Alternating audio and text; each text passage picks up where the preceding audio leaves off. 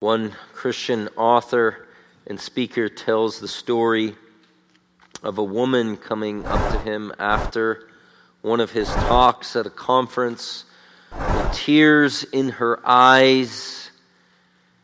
And she explains to him that she has a son who is a practicing homosexual.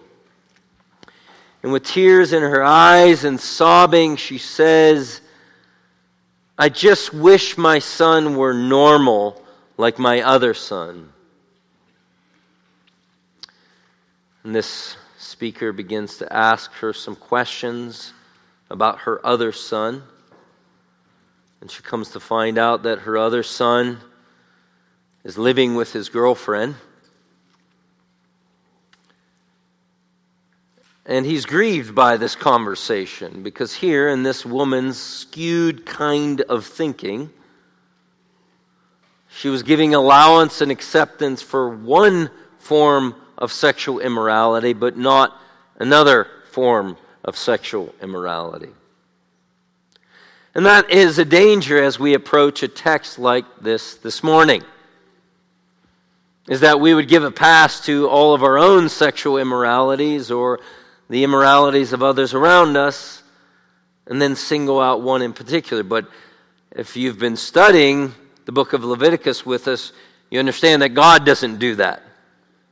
In fact, this verse, that the single verse that I read in Leviticus chapter 18, which gives a very clear, unmistakable prohibition against homosexuality, is, the, is in the context of prohibitions against incest, against adultery, against bestiality. And so God is against all sexual activity outside the confines of a relationship between a man and a woman in the marriage covenant. And that's where we need to stand because that's where the scriptures unmistakably stands. That's where God stands. And so this morning, as we think about this important topic, I want us to take away three truths about homosexuality. The first truth is the clear prohibition of God towards homosexuality. Uh, we, we read it. I'll read it again. In 1822, it says, You shall not lie with a male as one lies with a female. It is an abomination.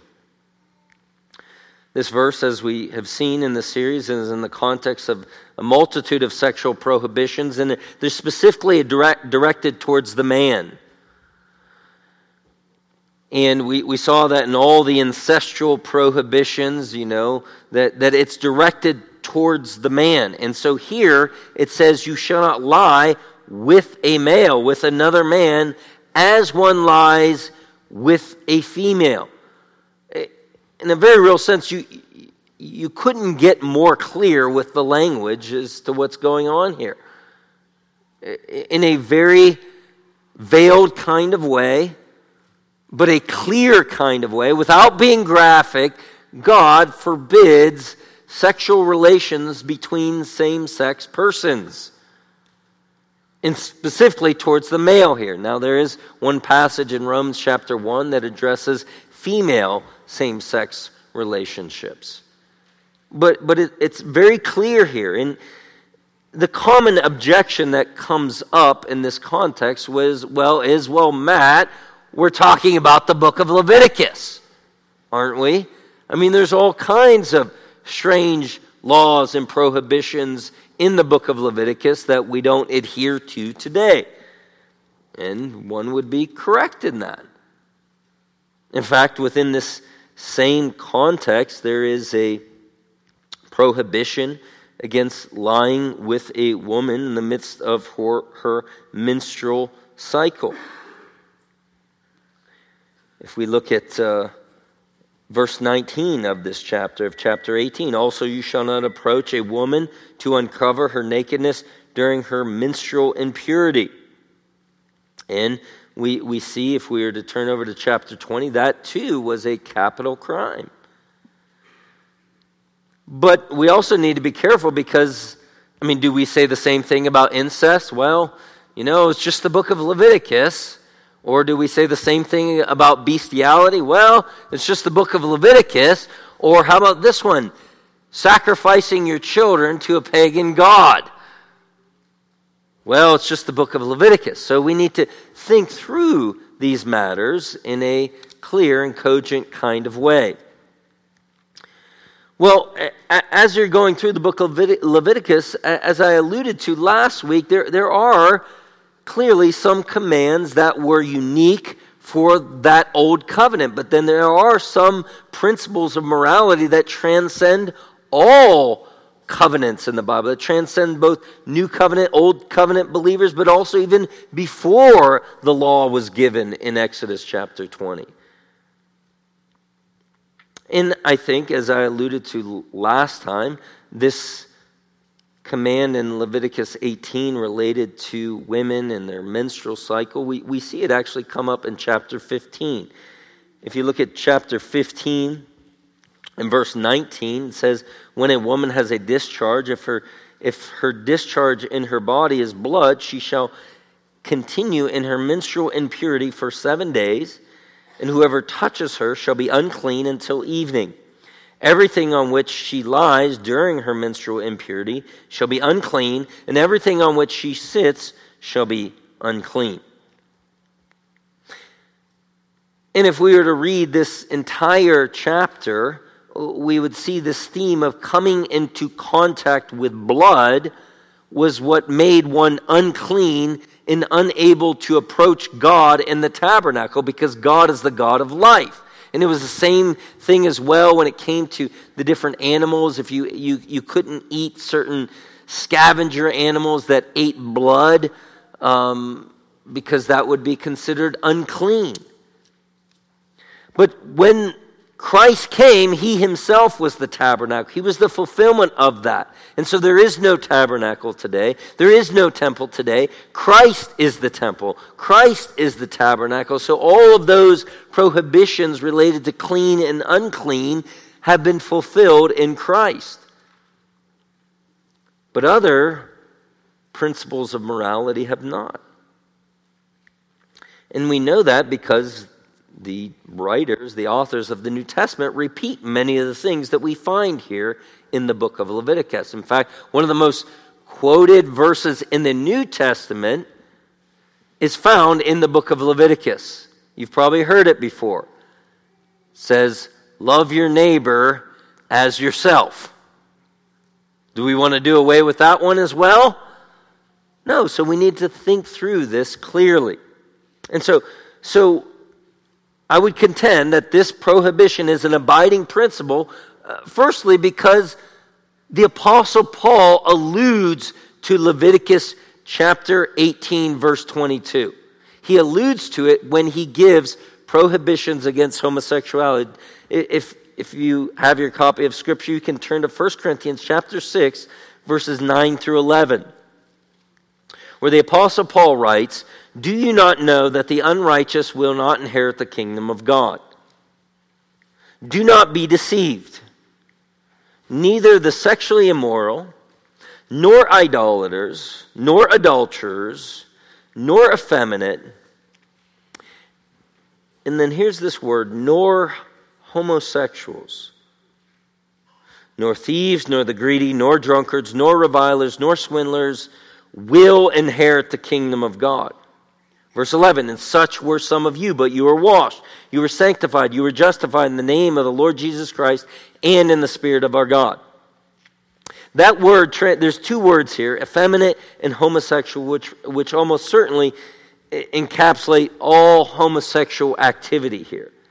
But if you zero in on what is translated homosexual here, this is the Greek word arsenokoitai or synokoitai, which probably doesn't mean a whole lot to many in this room.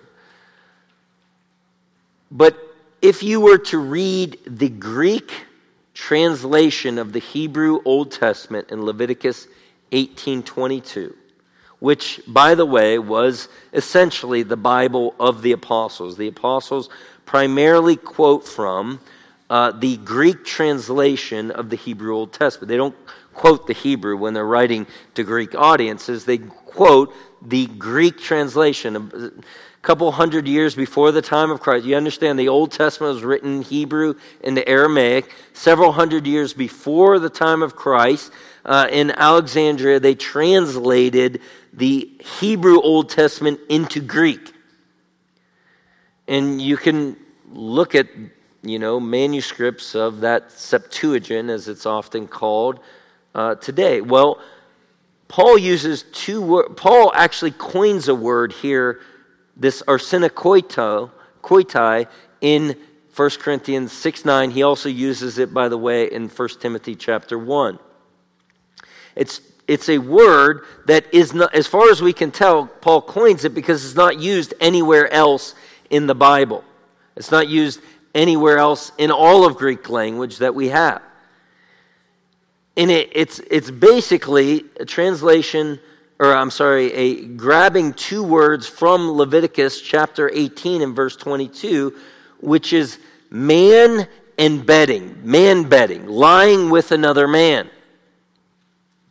In other words, the Apostle Paul here is quoting from Leviticus chapter 18, verse 22, when he coins this word that is translated homosexual. Now, again, this is very important because this means that Paul believed that to be true. That prohibition that existed in Leviticus 18 to be binding for new covenant Christians today. Again, I mentioned 1 Timothy chapter 1. I'll just read it for you. It's the same word, a arsenokoitai. But we know that the law is good if one uses it lawfully, knowing this, that the law is not made for a righteous person, but for those who are lawless and rebellious, for the ungodly and sinners, for unholy, uh, uh for those who kill fathers or mothers, for murderers, for sexually immoral persons, for homosexuals. There's the word there for kidnappers, for liars, for perjurers, and whatever else is contrary to sound teaching. So the Apostle Paul alludes to Leviticus 18. But also, I would say we shouldn't be quick to dismiss what Leviticus teaches us or what any of the Old Testament teaches us. I mean, after all, the New Testament authors, that was their Bible, right? The, the Old Testament scriptures was the Bible of Jesus. The New Testament hadn't been written during the life of Jesus. And, and the apostles themselves say things like 2 Timothy 3 16, 17, all scripture is given by inspiration of God and is profitable profitable for doctrine, for reproof, for correction, for training in righteousness. Now, while it is true, as we read other passages like, uh, like the book of Hebrews, that we are not old covenant believers, we don't live under that system, but nonetheless, there are abiding principles that the impulse should not be to quickly discard that because, well, that was for the Old Testament. Third, as we have observed here in Leviticus 18, conscience was sufficient to make one damnable because of these sins in Leviticus 18. What do I mean by that? Well, remember, as we, our first message in Leviticus 18, if you read verse 24, it says, So do not defile yourselves by any of these things, for by all these, what's the these? Everything he's just mentioned incest, homosexuality, adultery, child sacrifice, bestiality all of these things, the nations which I am casting out before you have become defiled, so that the land has become defiled. And I brought its punishment upon it, and the land has vomited out its inhabitants. In other words, God was holding these Gentile nations the Hittites, the Perizzites, the Amorites, the Moabites, all of them that were inhabiting the land, that he was going to vomit out and put his people in the land. All of that was judgment upon those peoples because of these things. Now, none of the Perizzites, there was no Hittite Bible studies taking place. There was no Perizzite outreach going on.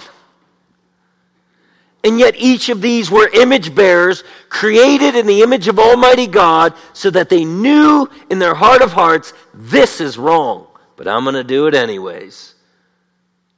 And because of that, God was going to bring his hammer of judgment through the conquest. When you read the book of Joshua, and it's brutal, and it's bloody, and it's a war book. All of that was judgment upon these peoples for all of this kind of stuff. And so the creation order demonstrates this. Fourth, and this touches on a question I, I mentioned last week that's a good principle. When you're coming to any of these things that we see in the Old Testament or in the law, is it repeated in the New Testament, which we say yes? But also, another question is it something that is, is seen as forbidden even before the giving of the law? And we see that as well. In the book of Genesis, as Moses records the kind of pre law period before God's dealings with Israel, it's very clear that this sin of homosexuality was regarded as sin. It was regarded as rebellion. If you turn back to Genesis chapter 1 and verse 27, 28, it says that God created man in his own image. In the image of God, he created him, male and female, he created them. God blessed them and said to them, Be fruitful and multiply, fill the earth and subdue it and have dominion over the fish of the sea and over the birds of the sky and over every living thing that creeps on the earth. And so here we see from Genesis 1 on day 6 when God creates humanity, he creates Adam and Eve, he creates them male and female. And he gives them this imperative to be fruitful and multiply. You don't have to be a biological genius to know that being fruitful and multiplying requires a male and a female. Women and women cannot have children. Men and men cannot have children unless they get assistance from another man or another woman. It's impossible. We see the same in Genesis 2 18 and following. Remember, it is not good for man to be alone. I will make a helper suitable as, as, as, as God expands upon day six in chapter 2. He looks at man in the garden, he sees him, and he says, It's not good for man to be alone. I will make a helper suitable to him corresponding to him. And, the, and, this, this word here, corresponding or suitable, is the idea is, is one who is like Adam, but not exactly like Adam. And that's what you have with the creation of Eve out of his side, is one who's like Adam, more similar than the animal world, which was not considered good, but not exactly like Adam. And so I, think, in a very real sense, if all we had was Genesis 1 and 2, if that's all, and, and God never said, and there was no mention of homosexuality in all of the rest of Genesis to Revelation, I would say we could still conclude, based off of Genesis 1, it ain't right. But there's an abundance. And, and, and by the way, I'm going through all this because we need to be clear on this. Because more and more you will see, and as you have seen over the years, so much of the evangelical world is capitulating on this. We need to have both courage and compassion courage to believe what God has said. And, and, so, because of that, we have to be clear on it. It has to be unmistakable. So, turn to Genesis chapter 9.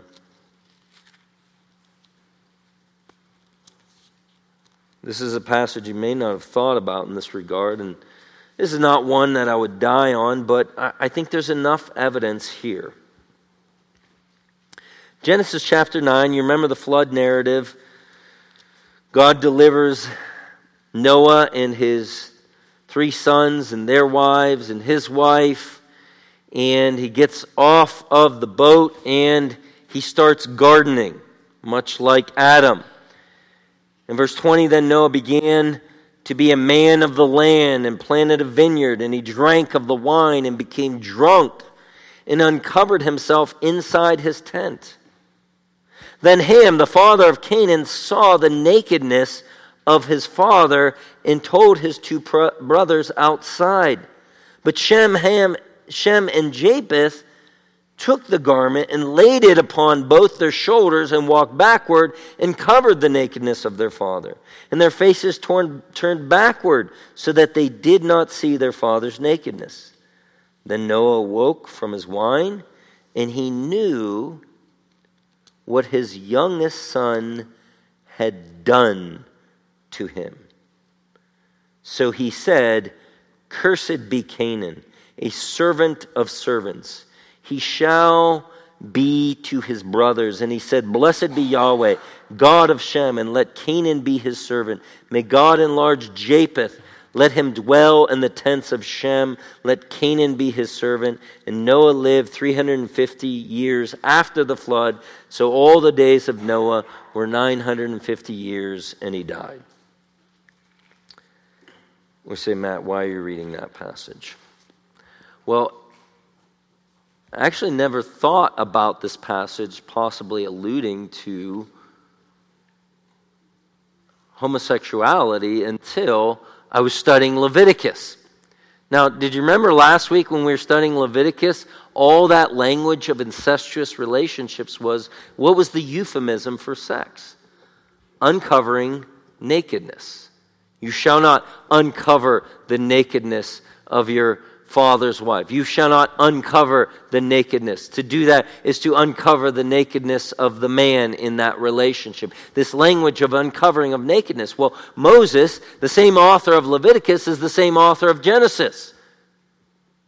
And I and and uh, you know, it's one of those things you're reading through the scriptures over the years, and you're thinking, man, that seems like a harsh punishment for him, right? I mean, his whole line is cursed because he because he saw his dad, right? But it's more than he just saw his dad. In fact, it seems to me Noah says it's more than just him seeing because if you look at chapter 9, when he, he says in verse 24, Noah woke from his wine, and he knew what his youngest son, it doesn't say what he had saw, but what he had done to him. So there's the language of uncovering, there's the language of what his youngest son had done. And there's also parallels as well between what we will see later on in the book of, or not, in, in Genesis 19 with Sodom and Gomorrah and his, the daughters of Lot getting their father drunk and having relations. We say, Well, I need to take a shower right now. Okay. And I don't blame you. Okay. But I, I think what we have here, a very early allusion to homosexuality in the book of Genesis that's condemned way before Moses even wrote Leviticus chapter 18. But Moses, receiving revelation from God about things that happened way before he was ever even born, highlights this reality that this was something that was condemned early on. And then, of course, that famous passage in Genesis chapter 19, which I just alluded to. In Genesis chapter 19, Remember, Lot and his family settled down in those cities on the plain. It says, Then two angels came to Sodom in the evening as Lot was sitting in the gate of Sodom. And Lot saw them and rose to meet them and bowed down with his face to the ground. And he said, Now behold, my lords, please turn aside into your servant's house and spend the night and wash your feet. Then you may rise early and go on your way. And they said, However, no, but we shall spend the night in the square. Yet he pressed them strongly. So they turned aside to him and entered his house. And he made a feast for them and baked unleavened bread, and they ate. So there's this, this kind of ominous scene as, as there's these strangers in the square who, who we know to be angels, and, and Lot sees them, and he says, No, no, no, you don't want to you don't want to hang out there at nighttime. Not in this neighborhood. You need to stay with me. Verse 4 before they lay down, the men of the city, the men of Sodom, surrounding the house, from young to old, all people from every quarter. And they called to Lot and said to him, Where are the men who came to you tonight? Bring them out to us so that we may know them. So all the people in the city of Sodom, all the men come out and they want to have relations with these men. Now, it says that we may know them. Now, I think it's safe to say that doesn't mean they want to sit down and have a cup of coffee with them. That this knowing is the same knowing that Moses speaks of in Genesis chapter 4 when it says Adam knew his wife and she became pregnant. It's that kind of knowing. It's the relation. Again, the scripture often uses euphemism for sexual relations. And so these men of the city want to have relations with what they perceive to be men, who we know are angels.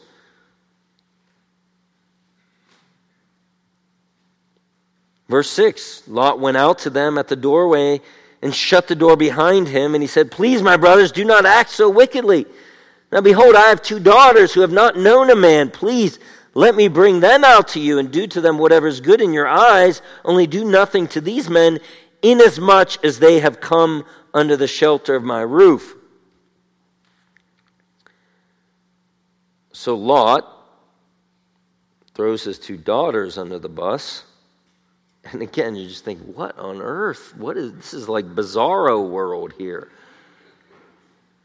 You know, he, he's, he's protecting these men, but he's throwing his daughters out to the wolves.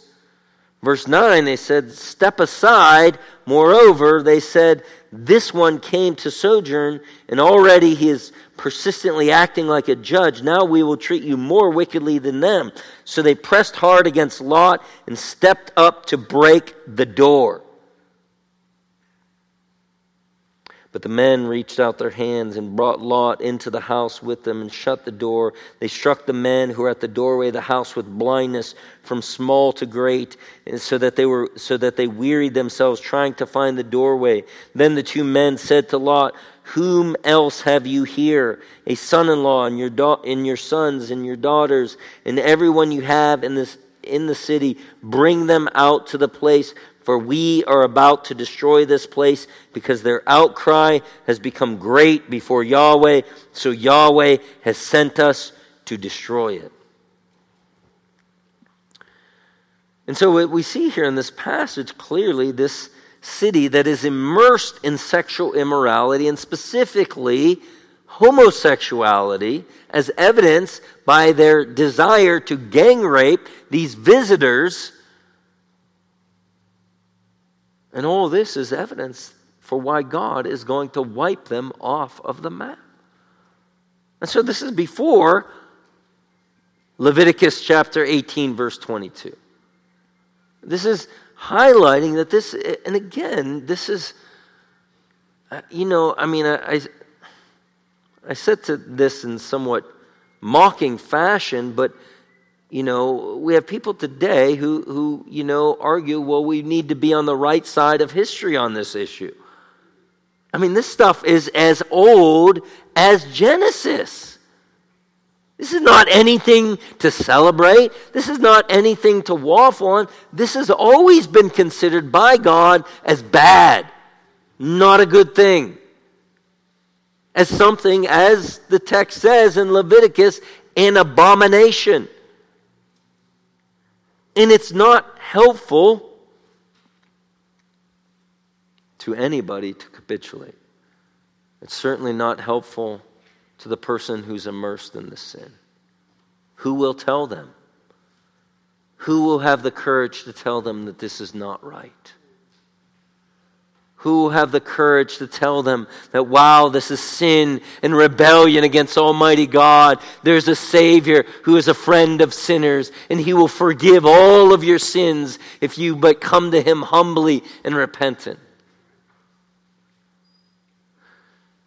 And we must be courageous because, quite frankly, believing the doctrine of justification by faith alone will not get you canceled in this culture. But believing this stuff will. You will not get your Twitter account deleted over believing in the deity and humanity of Christ. Although that is much even more important than this. But this is where the battle lines are drawn, and quite frankly, we didn't draw them.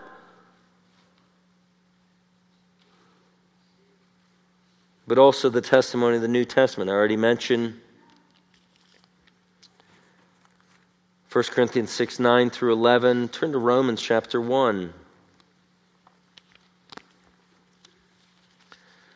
Romans chapter 1, as the Apostle Paul is setting up the gospel and the need for justification by faith alone. He, in those first three chapters of Romans, he's indicting those who are without the law, the Gentile pagan world. In chapter 1 and then chapter 2, he's indicting those with the law, namely the Jewish people, both of them guilty before God. But in Romans chapter 1 and verse 24, when he highlights God and his revelation in creation, he speaks of the Gentile world refusing the knowledge of God. That which is known about God is evident, but they refuse that knowledge. And in verse 24, therefore God gave them over to the lust of their hearts to impurity, so that their bodies would be dishonored among them. They exchanged the truth of God for a lie and worshiped and served the creature rather than the Creator, who is blessed forever. Amen. For this reason, God gave them over to degrading passions.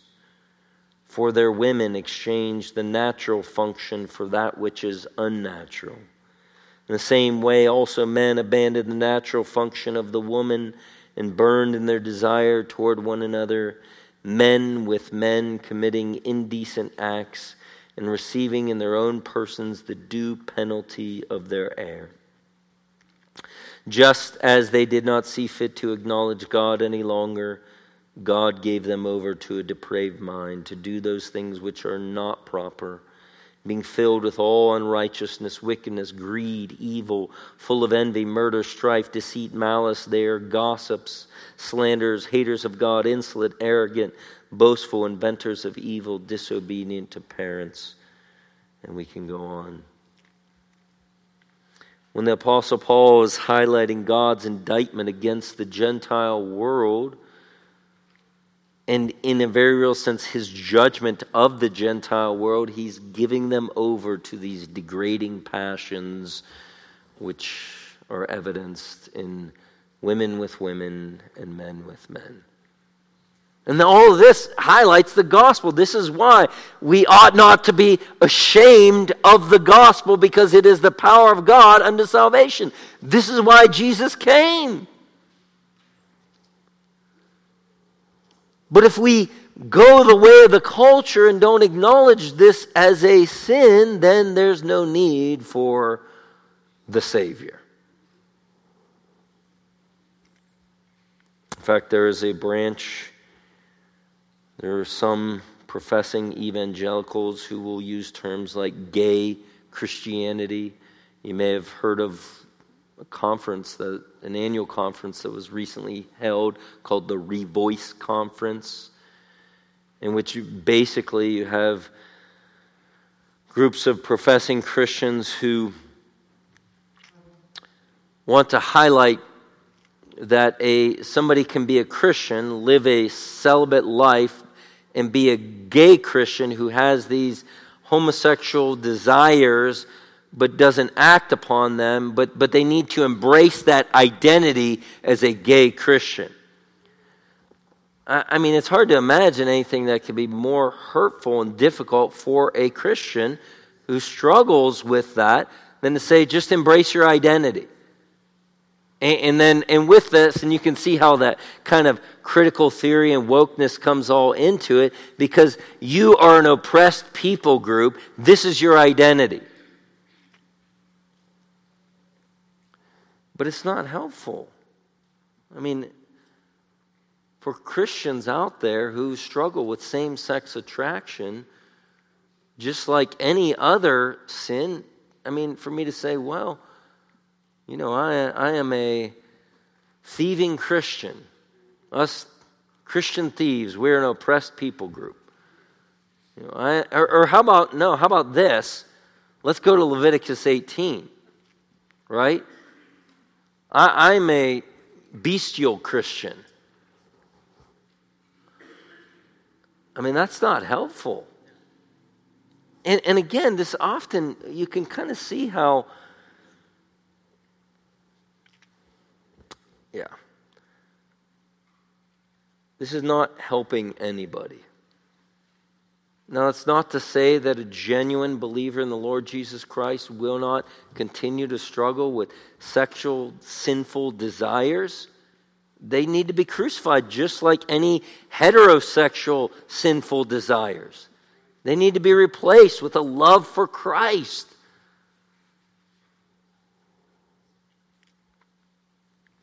Well, that's the prohibition the prohibition of God against homosexuality. And that was point one. So hopefully, hope you packed your lunch this morning. No, the next two will be quick. The perspective of God toward homosexuality. Back to Leviticus 18, in case you got lost. Leviticus 18:22 and you shall not lie with a male as one lies with a female it is an abomination It is an abomination. The Hebrew word toava, it's used 43 times in the book of Ezekiel, 68 times in the rest of the Old Testament. It is almost always used for some grievous sin that is detestable before God. Now, there is another word that's translated abomination, and sometimes that comes up in the context of some of the unclean laws, but not this word. This word is specifically and consistently used for those sins that are grievous and detestable to Almighty God. In other words, God's perspective on this this is bad. This is not good. This is not something to be celebrated. This is something that He detests. This is thumbing your nose up at God the Almighty.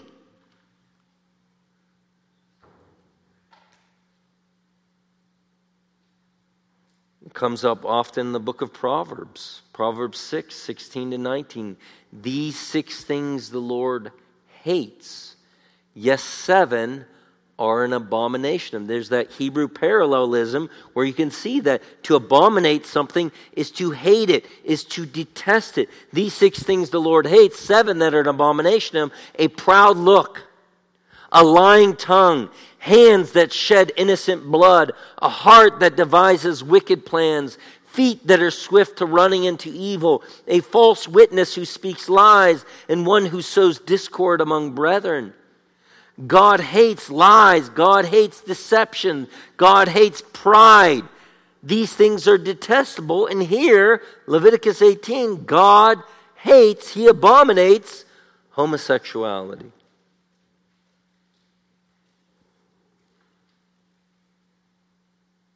Now, there are certain things that we may hate, and they're, they're more in the realm of preference. You know, you may hate it when somebody chews their gum real loudly. You may hate it when somebody eats cottage cheese with their mouth open.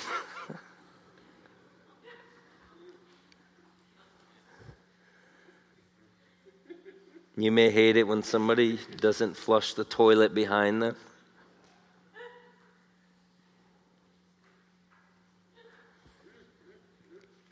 But there's a whole different category when we're dealing with the realm of morality.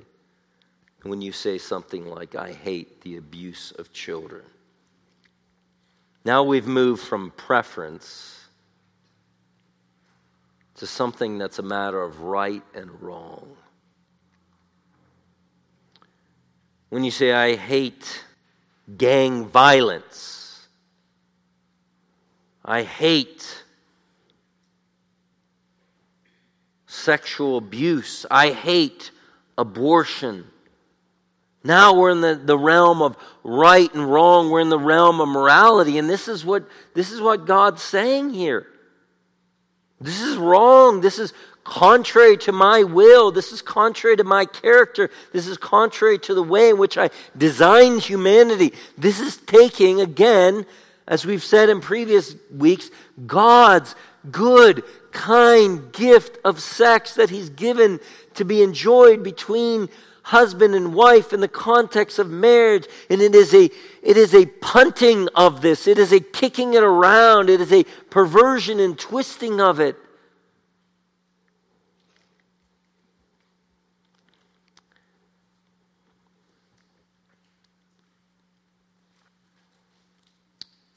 And so, my friends, God abominates. This is his posture towards us. It's not, it's not fuzzy. It's not unclear. And, and those who try to make it unclear are simply twisting what God has said in his word. And, and this cultural pressure around us it does affect the way we think. Sometimes it comes in the context of having family members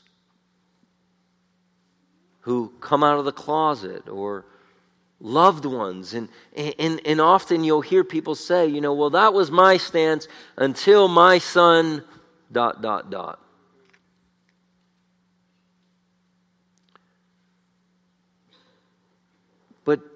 Our human experience. And, and part of it is, is because we, you know, we, we think, you know, somebody's going to be having horns come out of their head when they're practicing homosexuality. No, no.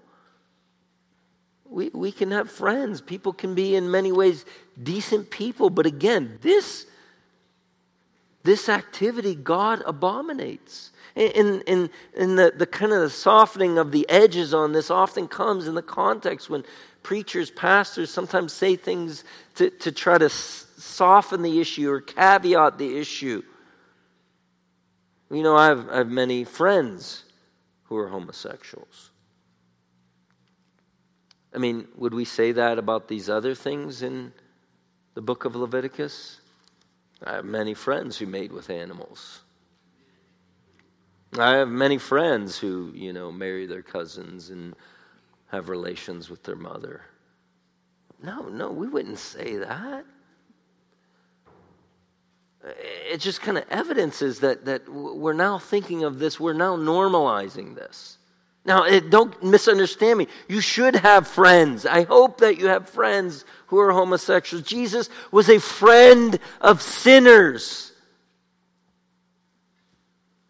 But, but that should not change our understanding of what God says about this and His posture towards it.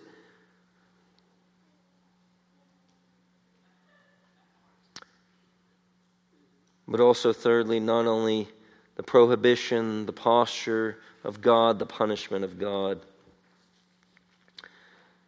Leviticus 20:13 it says if there is a man who lies with a male as those who lie with a woman, both of them have committed an abomination. They shall surely be put to death. And then it says their blood guiltiness. And we saw that word uh, in chapter 17 of Leviticus. This is one being guilty of murder. Their blood guiltiness be on them. This was a capital crime. Just like adultery was, just like incest was. If you go through chapter 20, just like sacrificing your seed, your children to Moloch was, it was a capital crime. It was the death penalty. This was God's retribution, which again coincides with the reality that He abominates it. And again, I remember some years ago somebody saying, that uh, because evidently there's still anti sodomy laws in some countries, African countries especially, that, that Christians should write letters to appeal to these countries to change their laws. Now, I'm not necessarily advocating that, that you know all political policy should be adopted after the book of Leviticus, but I'm thinking like first of all, what right do we have as Americans to tell other countries what their laws should be? But secondly, if it's wrong in Uganda, then it would be wrong in Leviticus chapter 18. And I'm not willing to say that. I mean, after all, it would be quite a deterrent. I mean, if we had law, if, if, if adultery was a capital crime, do you think adultery rates would decrease? You think twice.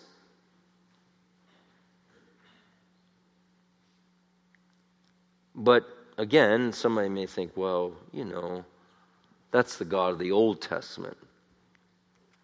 Well, I already read to you 1 Corinthians 6 9 through 11. Do you not know that the unrighteous will not inherit the kingdom of God?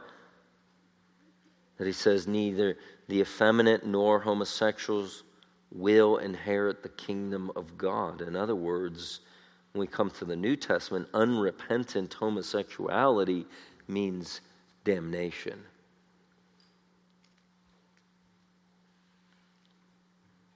So there's not any softening of it. It goes from temporal punishment to eternal punishment.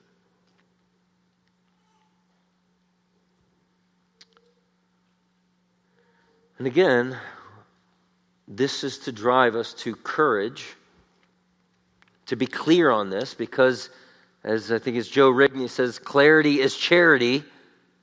It's loving to be clear on this, but also to have compassion to have compassion to some. And no doubt in a room this size, there are people here, there are even believers who may struggle with same sex attractions. And you need to deal with that sin in the same way you deal with any other sin the regular application of the means of God's grace, both the public means and the private means that God gives us to grow into the likeness of Jesus. Even as we were studying this morning uh, in, in the Sunday school hour, just like it is with addictions, it's not some special category of sin for, for those, you know, who wear white coats and those who are the experts in the field. No, this is a sin that is redeemed by the blood of the Lamb, and you need to apply the means that God gives to grow and change in these areas. And also, just like any other sin, recruiting some accountability to help you grow in this area to change can go a long way. Somebody may, may argue, well, Matt, if you, you know, you keep uh, messages like these, people struggling with same sex attraction, they're going to take their own life. And there, there is truth to the reality that numbers of suicide amongst homosexuals are, are larger than the rest of the population. But there's no actual evidence that this is because of Christian belief or the beliefs of any religion, but Christianity is not the only one that speaks of this as wrong, as sin. Uh, but, but I would just reverse it. I mean, Matthew chapter 18 says that in verse 6 Whoever causes one of these little ones who believe in me to stumble, it would be better for him to have a heavy millstone hung around his neck and to be drowned into the depths of the sea. Woe to the world because of its stumbling blocks, for it is inevitable that stumbling blocks come, but woe to that man through whom the stumbling block comes. The voices in this world who say, This is okay, celebrate it, rejoice in it, don't listen to anybody who says it's wrong, are doing nothing more than causing little ones to stumble, to try to draw others into damnation. And I say, Woe unto them! Woe unto them who aren't clear on this matter or who twist and pervert this matter because they lead others to hell. And so, if we're going to have compassion, we need to, just like any other heterosexual sin, be clear on this and be consistent. And to apply the balm of Gilead, to apply the hope of the gospel that this Jesus is a friend of sinners. While he abominates sin, he welcomes sinners to come to him. Any sin, any and all sinners can come to him. In fact, we just read this morning uh, in, in, in Luke chapter 7, this whom Luke describes as a sinful woman coming to Jesus, which almost certainly in the language of, of Luke was a woman of ill repute. In the words of our sitting vice president, a working woman. But she had heard of Jesus.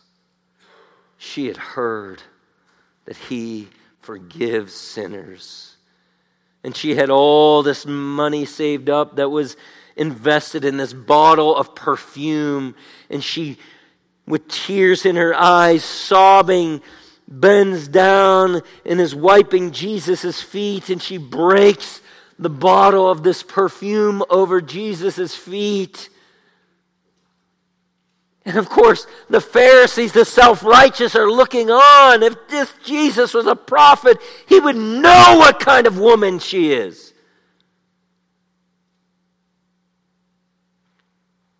But Jesus then tells a parable to Simon the Pharisee.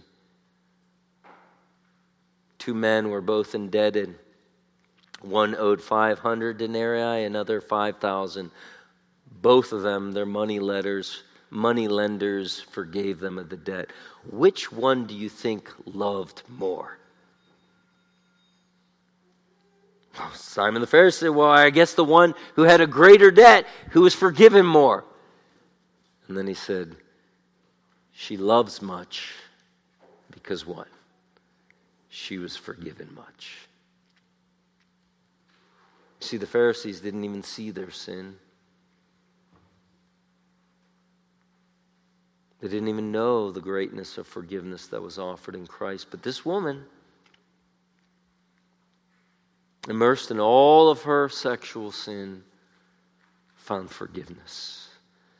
And any sinner who goes to Jesus with humility, and repentance and laying hold of the promise of the gospel finds forgiveness and newness of life.